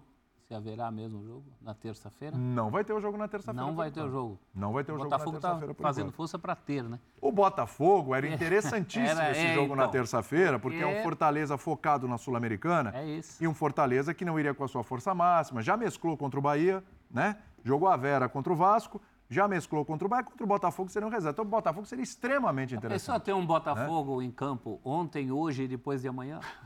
É isso. É isso. Próxima rodada, só para lembrar, o Bragantino recebe mais um jogo em casa contra o Atlético Mineiro, né? E o... Aliás, hein? Pois é. Que não pois dá é. para saber o que esperar também do Pois é, Galão. é exatamente. Bom, já que você falou que, aliás, vamos falar de Internacional 1, 2, 3, 4, 5, 6, Calma. No pique. 7, 7, Santos 1. É... Dizer que o Internacional ia sobrar contra o Santos não é novidade nenhuma. 7 é demais. 7 é demais. Mas se você pegar a escalação das duas equipes, pegar os dois treinadores, pegar o que o Internacional apresentou na Libertadores da América com o Cudê, né, a mobilização desse torcedor aí, jogando em casa, etc. E você vê um Inter ali, o Rocher, com o Valência, com o Alan Patrick, é, até o Luiz Adriano entrou e meteu gol hoje, né? É tudo. Mal, mal tinha entrado. hein? Mal tinha entrado, entrou, já fez o gol dele também. Isso o Maurício, foi. enfim. O elenco do Internacional, Se fala muito pouco desse jogador, viu? exatamente. Esse cara tá jogando de bola. Jogador. Tá jogando mal. Joga muito. Alan Patrick. Olha o Joga gol, muito, olha o é. gol. Olha, olha, olha o que o Dodô faz. Ele entrega para o Ele, ele é um dos melhores a jogadores do, no ano no Brasil. A finalização do Alan atividade Patrick é absurda. É absurda, é absurda. Esse gol aí foi uma coisa fora do normal. Pode até falar sobre ele, André, que você, É. você, você citou esse, esse gol aí Não, pra não, gente é, lá no grupo. é fora do normal. A- a- infelizmente, a gente já tem a imagem no início É. da jogada do gol, né? Que é a troca de passe. O Internacional entra na área do Santos e faz o gol sem praticamente ser incomodado. O que não tira a beleza e, a capa- e o mérito da jogada do Inter. Mas o terceiro gol, ele nasce numa situação em que o Inter poderia fazer um contra-ataque perigoso e os jogadores eh, envolvidos mais diretamente no lance aguardam para, como se eles quisessem recompor o próprio ataque. E que lembra um pouco aquela coisa de, todo mundo já viveu isso, tem um time que é claramente melhor que o outro, na escola, na rua, onde for. E aí é, uma equipe espera a outra voltar. Não, não, deixa eles voltarem, né, para armarem a sua defesa. E aí a gente ataca. Aí a gente ataca e vai entrar na área e faz o gol. Mostra uma diferença, um desnível técnico que não deveria aparecer num jogo entre Santos e Internacional. Não deveria ser possível fazer isso num jogo do Campeonato Brasileiro Mas da Série A. é. no jogo de hoje foi possível, porque o Santos concedeu milhares de presentes ao Inter ao longo de toda a partida, explica o resultado de 7 a 1, que é tenebroso, né, para uma equipe que precisa buscar forças e confiança para não ser rebaixado. O É, eu- Santos, eu- Santos deu muito presente e o Inter aproveitou quase todos, né? Os- Tem o todos gol os perdido do Ené Valência. foram gols. Todos os chutes no alvo entraram. Mas muitos em condição extremamente favorável, né? É. Facilita muito, independentemente de um erro ou outro do Vladimir ali. Eu, ó, assim, eu- a gente falava disso também na Só, redação. só uma coisa, Zé, só para citar o lance que o, que, o, que o André falou, esse do terceiro gol aí. ó. É isso aí, ó. Ó. É essa imagem aí. A recomposição do Santos. Olha, olha só um time absolutamente Isso, frágil, trás, desorganizado, O, bagunçado. o Inter poderia ir, mas aí o que acontece? Ó. Esse- a bola sai da área e começa de novo de o novo. ataque. Organiza de- Vamos Então, lá, o tá pessoal. Agora eles posicionado. estão aí, vamos embora. Pá, pá, gol. Meio gato. Isso não é possível. E, e é um lance limpo, não- ninguém pressiona a bola, nem minimamente disputa. Ah, do Tá todo mundo muito longe. Quase no jogo inteiro. Excelente É termos resgatado É a jogada toda, porque mostra. É, é isso. uma A partida coisa. anterior do Santos contra o Bragantino, Não foi ruim. não, o jogo foi de igual para igual. É isso. É, não foi O ruim, jogo não. foi de igual para Não, igual. de jeito Só nenhum. os- aí então entra uma coisa que o André fala sobre, falou sobre confiança quando falava sobre o Flamengo. O Santos é um time que entra em campo no limite para perder a cabeça. Para Então, parar de Bernardo, pensar, para parar de executar análise, coisas coletivas, as- um time as- que está As três vitórias do Santos, as três vitórias do Santos, a gente falar da questão do abalo psicológico, quando toma o gol, etc. Vamos lá, as três vitórias do Santos, por assim, o Santos saiu perdendo do Bahia, e o Sim. Santos virou sobre o Bahia, conseguiu Lá. arrancar força e virar sobre o. Bahia Sim. fora. Lá, exatamente. Um jogo jogo bem- difícil. jogo Jogo, difícil. pegado. Mas o, Bahia tinha, mas o Bahia tinha o mesmo tipo de problema que o Santos. O Santos. naquele momento. Sim, mas o Santos saiu atrás. Sim. O Santos contra o Vasco na goleada, o Santos estava inferior ao Vasco. O Vasco estava jogando mais que o Santos Sim. na Vila Belmiro. Aliás, é outro jogo que ele pode falar que Esse o Vasco. aí. É, Exatamente. Não, é, que o o- Santos faz um Até a o zero. resultado cruel, né? Causa O Vasco tem um contra-ataque para fazer O 2x1 Santos e para tudo um a implodir zero. no jogo. O Vasco empata, é também para abalar e tal, mas os- não- o Vasco parece que deu um apagão ali. O Santos fez dois gols, 3x1 e depois 4x1. E o jogo contra o Palmeiras, que o Santos não vencia um clássico há muito tempo, o Palmeiras Sim. então fazia muito tempo, o Santos sai perdendo para o Palmeiras. E o Santos consegue uma virada contra o Palmeiras. Então o Santos teve três vitórias onde parecia que a parte mental Era o que, era o que segurava a equipe. era Aí o que aconteceu segura- o quê? ah, conseguia. Aí aconteceu o Aí quê? veio o jogo contra o Bragantino. Não, não, aconteceu uma coisa antes. O quê? Que é- foi muito ruim para o Santos. O quê? E eu comentei aqui que podia ser a paralisação do campeonato. Ah, sem dúvida. É, Ficou claríssimo, ficou claríssimo que para alguns tem ajuda, para outros quebra, atrapalha. Isso é uma coisa que pertence ao futebol. Sim, Tem uma quebra de embalo. tem. Porque o Santos é um time cheio de tem. problemas coletivos. O Santos é um que time não que justifica um tem 7 a 1, hein? alguns, perfeito, que tem alguns veteranos que não deveria ter contratado, alguns jogadores jovens que precisam sustentar a equipe num momento muito complicado, no momento em que o time coletivamente tem problemas, que o time animicamente está num nível de pressão Agora enorme. voltou a ficar. É um time que jamais foi rebaixado, é um gigante do futebol mundial, por mais que não se trate assim, é. Sim, é. um time, é um dos maiores times da história do futebol em todos os tempos, É. tá? É, a camisa é muito pesada e eu acho que o Santos, é, é, aquela paralisação foi muito nociva porque o, o- não estou falando que o Santos não mereceu os resultados, Sim, sim, sim. mas como você, o jogo contra o Vasco, por exemplo, para mim ele é emblemático. Né? Quando o Santos é, tem aquele pênalti que é questionável, mas tudo bem, o juiz ali, futebol brasileiro, no Marcos Leonardo. O Vasco tem um contra-ataque para fazer o 2 a 1 depois, perde, logo em seguida o Marcos faz um golaço ali, aquela bola que acha como bater Sim, sim. rapidamente na área. E aí a Até loucura... ele tá com menos confiança. E aí a loucura da Vila. Belmiro, vem um monte de coisa ali que estavam jogando contra, começam a jogar a favor. Hoje, quando você toma um gol contra, rapidamente, você pega o time que, pra mim, pra mim, quando joga bem, é o time que joga o melhor futebol do país. Quando É joga bem, o Internacional. É o meu preferido. É uma questão de gosto ou não. Estou falando de jogos contra o River Plate, mesmo jogos co- contra o Fluminense, quando foi eliminado. O Inter jogou muito mais que o Fluminense, mas faz parte do futebol. Isso é o jogo, é o mata-mata, né? Com jogadores de nível muito alto na frente, né? Fala Valência, Alan Patrick, mas nível muito alto. Você pega o Santos, o Santos foi implodindo durante o jogo.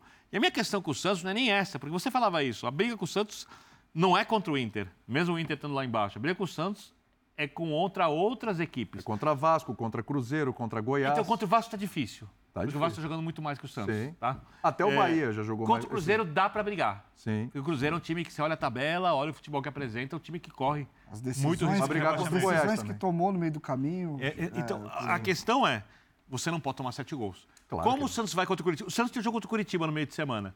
É um jogo, o Curitiba quase rebaixado, um jogo de... É o jogo para três pontos. É, é- é- Obrigatório. é obrigatório. Como É. hoje pro Corinthians era obrigatório. também. Como, como, como- Aí é que é, tá. é um jogo que o Santos Como- não ganha. Como você se recupera disso, né? É, esse e- é o ponto. Pra mim, esse, é o Se- ponto. Se o Santos não ganha, Pra- lógico, futebol não dá pra dizer que E- acabou. e- mas isso- assim, isso- rapida- isso rapidamente, começou no vestiário. Não, sim, mas rapidamente, Renato, assim, pra, é justamente como você se recupera. Quando o Santos perdeu para o Cruzeiro por 3 a 0 na Vila Belmiro, é bom lembrar que o Cruzeiro tem sete gols agora no segundo turno, três contra o Santos. Foi a estreia do Zé Ricardo. Exatamente, na estreia do Zé Ricardo. Quando o Santos tomou de 3 a 0 do O Cruzeiro, Cruzeiro voltou a vencer hoje só. exatamente, exatamente. O torcedor saiu da Vila Belmiro com a sensação de que caiu. Caiu. Caiu, já era, não tem mais jeito. Foi um jogo apático, foi um jogo horroroso, mais um jogo Não foi só o horroroso torcedor do Santos. Santos que só pensou isso. Muita gente pensou, falou, esse, esse time do Santos tomou três gols do Cruzeiro. Gente, o Cruzeiro tem um problema gravíssimo de, de Não ataque, de gol. finalização e tal. Fez seis gols em casa na temporada. Tomou cinco, fez cinco gols do Santos. Dois no primeiro turno e três agora, no segundo turno. A sensação era essa. Quando o Santos perdeu para o Bragantino na quinta-feira por 3 a 1 a sensação não era essa. A sensação era outra. Era uma derrota. Poxa, uma derrota, mas o time competiu, o time até jogou Correu, bem. chutou criou bola no gol adversário, chutou, podia ter aberto o goleiro adversário foi bem. Então. É, a- aconteceu. Deu, deu azar mais porque louco- fez um gol é contra no tá. começo do segundo tempo. Aquele gol matou o jogo, começo do segundo tempo. Então, assim, agora, hoje é o que o André falou. Hoje é, é, Hoje é não uma... competiu, essa que é a questão. Não competiu. é o como, o, Inter atrope- o Inter humilhou o Santos. A palavra é essa, é humilhação. O Inter humilhou. que o Inter continuou jogando, o Inter não parou. E como é que a chave foi, foi, vira? foi, foi. É isso que é muito louco. o o- A reflexão que eu vinha tendo pra cá é como é que muda a chave? Porque assim, você normalmente você vê times se deteriorando, né? Eles caindo ou evoluindo. Sim, O Santos ele, ele saiu de uma frequência pro, de um extremo para o outro. loucura. De um jogo para porque eu concordo com você. com- o Santos pegou um Red Bull que é um time de uma intensidade altíssima. Sim. É um time muito bem organizado, é o time mais jovem do campeonato. É um time que já tem um trabalho bem estruturado. Então você olha ali e você fala, não, ok.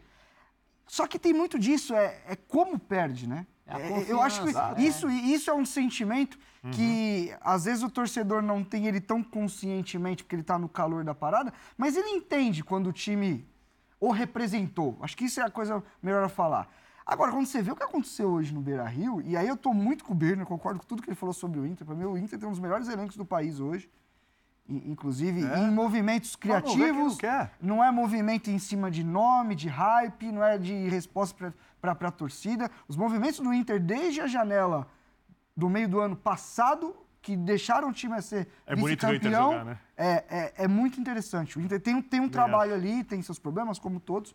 Mas, assim, é, o que chama mais atenção do Santos é como você sai de um lugar para outro. O que, que aconteceu? O que aconteceu nesses dias para o time animicamente deixar de existir? Durante o hoje, jogo, não, né? Renato? É Porque isso. hoje era uma goleada cantava. Tava três, você esperava o quatro. Sim. Tava quatro, você esperava Exatamente. o quinto. Porque o Inter Tava parou. cinco, você sabia que O não ia faminto. É, parar eu tava no daquilo. clássico Faminto. carioca, eu Juntou- ficava olhando aqui, eita, eita, eita, toda hora. Cada Juntou a piscada fome- que você dava era um gol do Juntou a fome com a vontade de comer. Um dos times mais capazes ofensivamente Sim. no Brasil contra um que tem problemas individuais e coletivos. Porque hoje teve falha individual e teve falha coletiva. Então é claro que a goleada é pesada. 7 a 1 pelo amor, vai ficar para a história.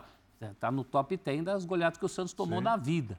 Agora, não é só o resultado, né? É o Porque jogo contra o Corinthians, né? Em 7 a 1 em 2005. 2005.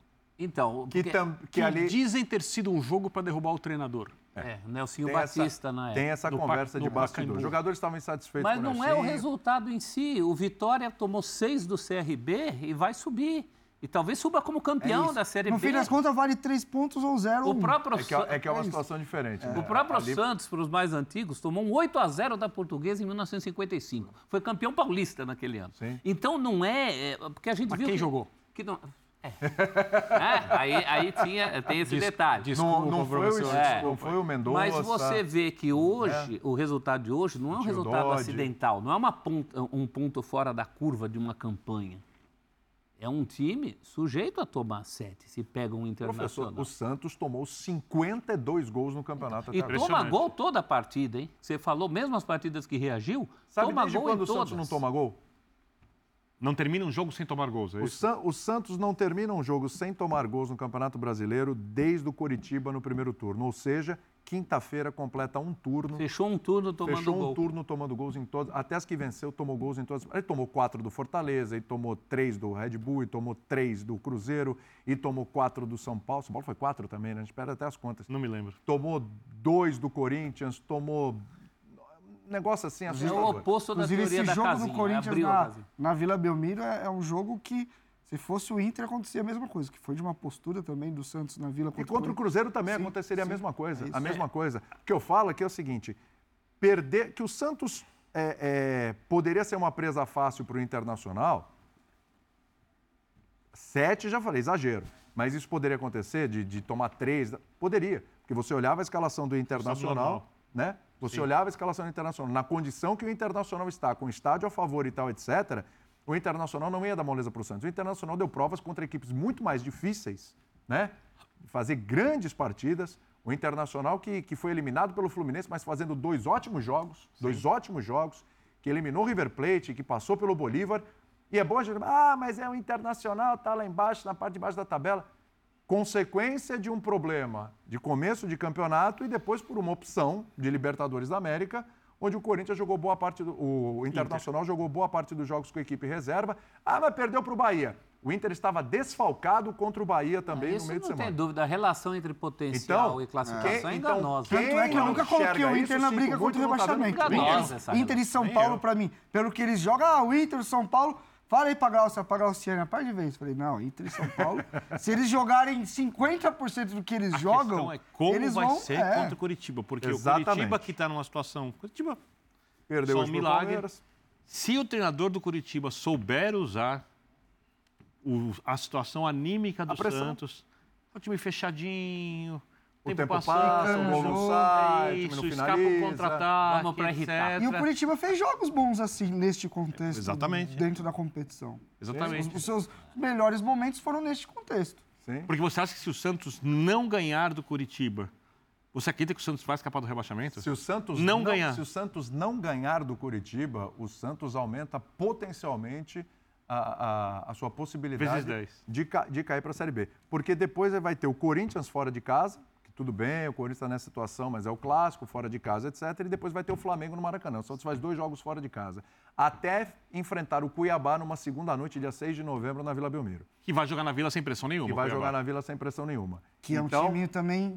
Ah, Na verdade, de na verdade não tem. não tem, nesse não tem campeonato presa não fácil. tem. É, Não tem. Ou o Santos vence o Coritiba, é um meio de semana onde o Vasco vai pegar o Internacional, e, eu- e não vai ser isso aí não.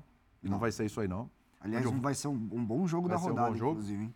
Ou, ou o Santos, olha, pode começar a pensar seriamente na Série B. Porque tudo que foi feito, os três jogos, que parecia que estava indo por um caminho, até a derrota para o Bragantino, hoje realmente, para mim, o grande, o grande desafio E se- é virar a e se- chavinha E se você tirar, psicológico e se você tirar 7 a 1. o zoom, eu sempre falo muito, se você tirar o zoom da tarde de hoje e olhar a situação de um pouco mais ampla, o Santos está colhendo o que está plantando no- nos últimos anos. Você fala da gestão do É, Corinthians. de eu vou, tudo. Eu vou É. falar uma coisa para você. É, o que está acontecendo com o Santos é natural pelo que o Santos fez para estar nessa Eu situação. estou vendo, perfeito o que você falou, é perfeito. Porque o que eu estou vendo assim, muita Ah, porque o goleiro, o Vladimir. É, não, não adianta, não adianta. Vou falar uma coisa para vocês. Realmente o Vladimir não é o melhor dos mundos para ser goleiro do Santos. Que foi no gol hoje, entrou, ele falhou em dois gols. Minha, minha opinião, acho que desculpa. Ia ser ele 5 falhou- a 1 falhou então, em dois gols, ia beleza? ser 5 a 1 Mas você acha realmente que o problema. Ah, porque o Vladimir, isso, aquilo. Você acha realmente muita que o problema foco, do né? Santos É hoje foi o Vladimir? O time tomou 7 a 1 Isso eu aprendi na terapia, goleiro? viu, cara? Pra você ah, tirar o zoom da situação é. e olhar as coisas mais de cima. Vamos lá. O Santos, o Santos. Ah, porque o Marcelo Fernandes ele, ele errou na escalação e tal, etc. Tudo bem. O Marcelo Fernandes, já falei, é, talvez para esse momento fosse é, é, é, a melhor solução mesmo. Conhece e tal, etc. A dupla com o Galo e tal. Ok. Continua? Continua, mas ele foi garantido pelo Galo hoje na coletiva. Mas, mas, ele não é um treinador ainda com tamanho para conduzir o Santos numa Série A ano que vem, ou mesmo numa Série B que seja, tá? É, e ele faz o que pode ali. O Marcelo Fernandes, Errou contra o Bragantino? Errou. Marcelo Fernandes errou hoje? Errou. Marcelo Fernandes, eu não sei se ele dá um pouco mais de tempo para o jogador para tentar se recuperar em campo ou ele demora para enxergar o que está errado. Mas você acha que a culpa é do Marcelo Fernandes, torcedor do Santos? Ah, porque. Tira o Marcelo Fernandes e bota outro. Você Pronto. olha o elenco, falei de profundidade do elenco do? Corinthians. Não tem profundidade de elenco Santos. Porque, por exemplo, o Lucas Lima é titular. Em condições normais, o Lucas Lima ele tinha que ser reserva de alguém. Mas ele é titular e não tem reserva. Aí você olha e fala, pô, mas de repente um lance, uma bola, um lampejo do Lucas Lima é muito pouco. Isso já era no Paulistão. Isso aí. O Dodge, o Dodge começou bem, riscos. o Dodge começou bem, caiu de produção. Aí você coloca o Nonato. Junta os dois, não dá um. Rodrigo Fernandes, também abaixo. Você olha o elenco, você tem, de verdade, de verdade, o goleiro, o João Paulo, você tem o Rincon, que é muito bom, você tem o Jean Lucas, quanto o Bragantino oscilou, mas o Jean Lucas é bom sim, e eu, eu defendo o Marcos Leonardo sim, apesar dele oscilar, apesar de, por exemplo, contra o Bragantino, não estava numa noite boa inspirada, mas o Marcos Leonardo ajuda Imagina muito. o assim Santos. os 20 gols deles. Pois dele, é. Você então. entendeu? Você entendeu? Já imagina? o Santos, isso? mal, o Então, Santos assim, mal tem um time melhorado em Você relação... Santos- olha o o banco o do Santos Santos. vai jogar a Copa do Brasil que Você vem? olha o banco do Santos? Não, possivelmente não. Agora, eu tava, mo- mostrei pro Birner hoje. A gente estava vendo o jogo e falei, Birner, dá uma olhada no banco do Santos. Birner, quantos ali precisava de crachá para você? Crachazinho, pra você Complicado. é. Não é verdade? Bem complicado. Então, isso é um problema de montagem de elenco, isso é um problema de opções que foram feitas erradas. E, não- e aí já passou o Odair, já passou o Carilli, já passou quem mais? O Lisca. O Fabian já Bustos, que tá no- no passou- América. Fernando Diniz Já passou o Fernando Diniz. E aí eu te pergunto, eram todos os treinadores, nenhum desses prestava. O elenco é maravilhoso e os treinadores é que não prestavam? E aí, o Elian, O- tem um, eu já falei aqui várias vezes, eu não vou me estender nisso, porque todo mundo já sabe o que eu penso com relação a isso. É, existe um nome por trás desta situação. Rueda. Esse é o nome que é a cereja no bolo de várias administrações ruins. Do Odílio, do Modesto e do Pérez. O Rueda, ele vem como a cereja no bolo de administração ruim, porque se financeiramente ele conseguiu ajeitar algumas coisas, prolongar algumas dívidas, solucionar outras dívidas a curto prazo, etc. No campo, a administração dele foi catastrófica e fez com que o Santos passasse alguns dos seus maiores vexames na história. O de hoje é só mais um. Dá uma olhadinha nos três anos, os vexames que o Santos passou. Com, transfer, com transfer ban, com goleadas, não vencendo clássicos, sendo eliminado por time venezuelano na, na Libertadores da América, na Sul-Americana, aliás, não conseguindo classificação, brigando contra o rebaixamento até no Paulista todos esses anos. A coisa é muito maior do que o Vladimir, ou o treinador, ou um jogador ou outro. se Vamos cair, se cair, será o mais plantado rebaixamento de todos os grandes. Exatamente. Porque os outros caíram por incompetência imediata de um ano, o caso do Cruzeiro. É, vamos lá. O Santos já flertou com o rebaixamento, já namorou com o rebaixamento, noivou com o rebaixamento, só está faltando casar. Vamos para o intervalo, a gente volta já. Enrolando, tá enrolando. Tem uns carros pessoal que enrola.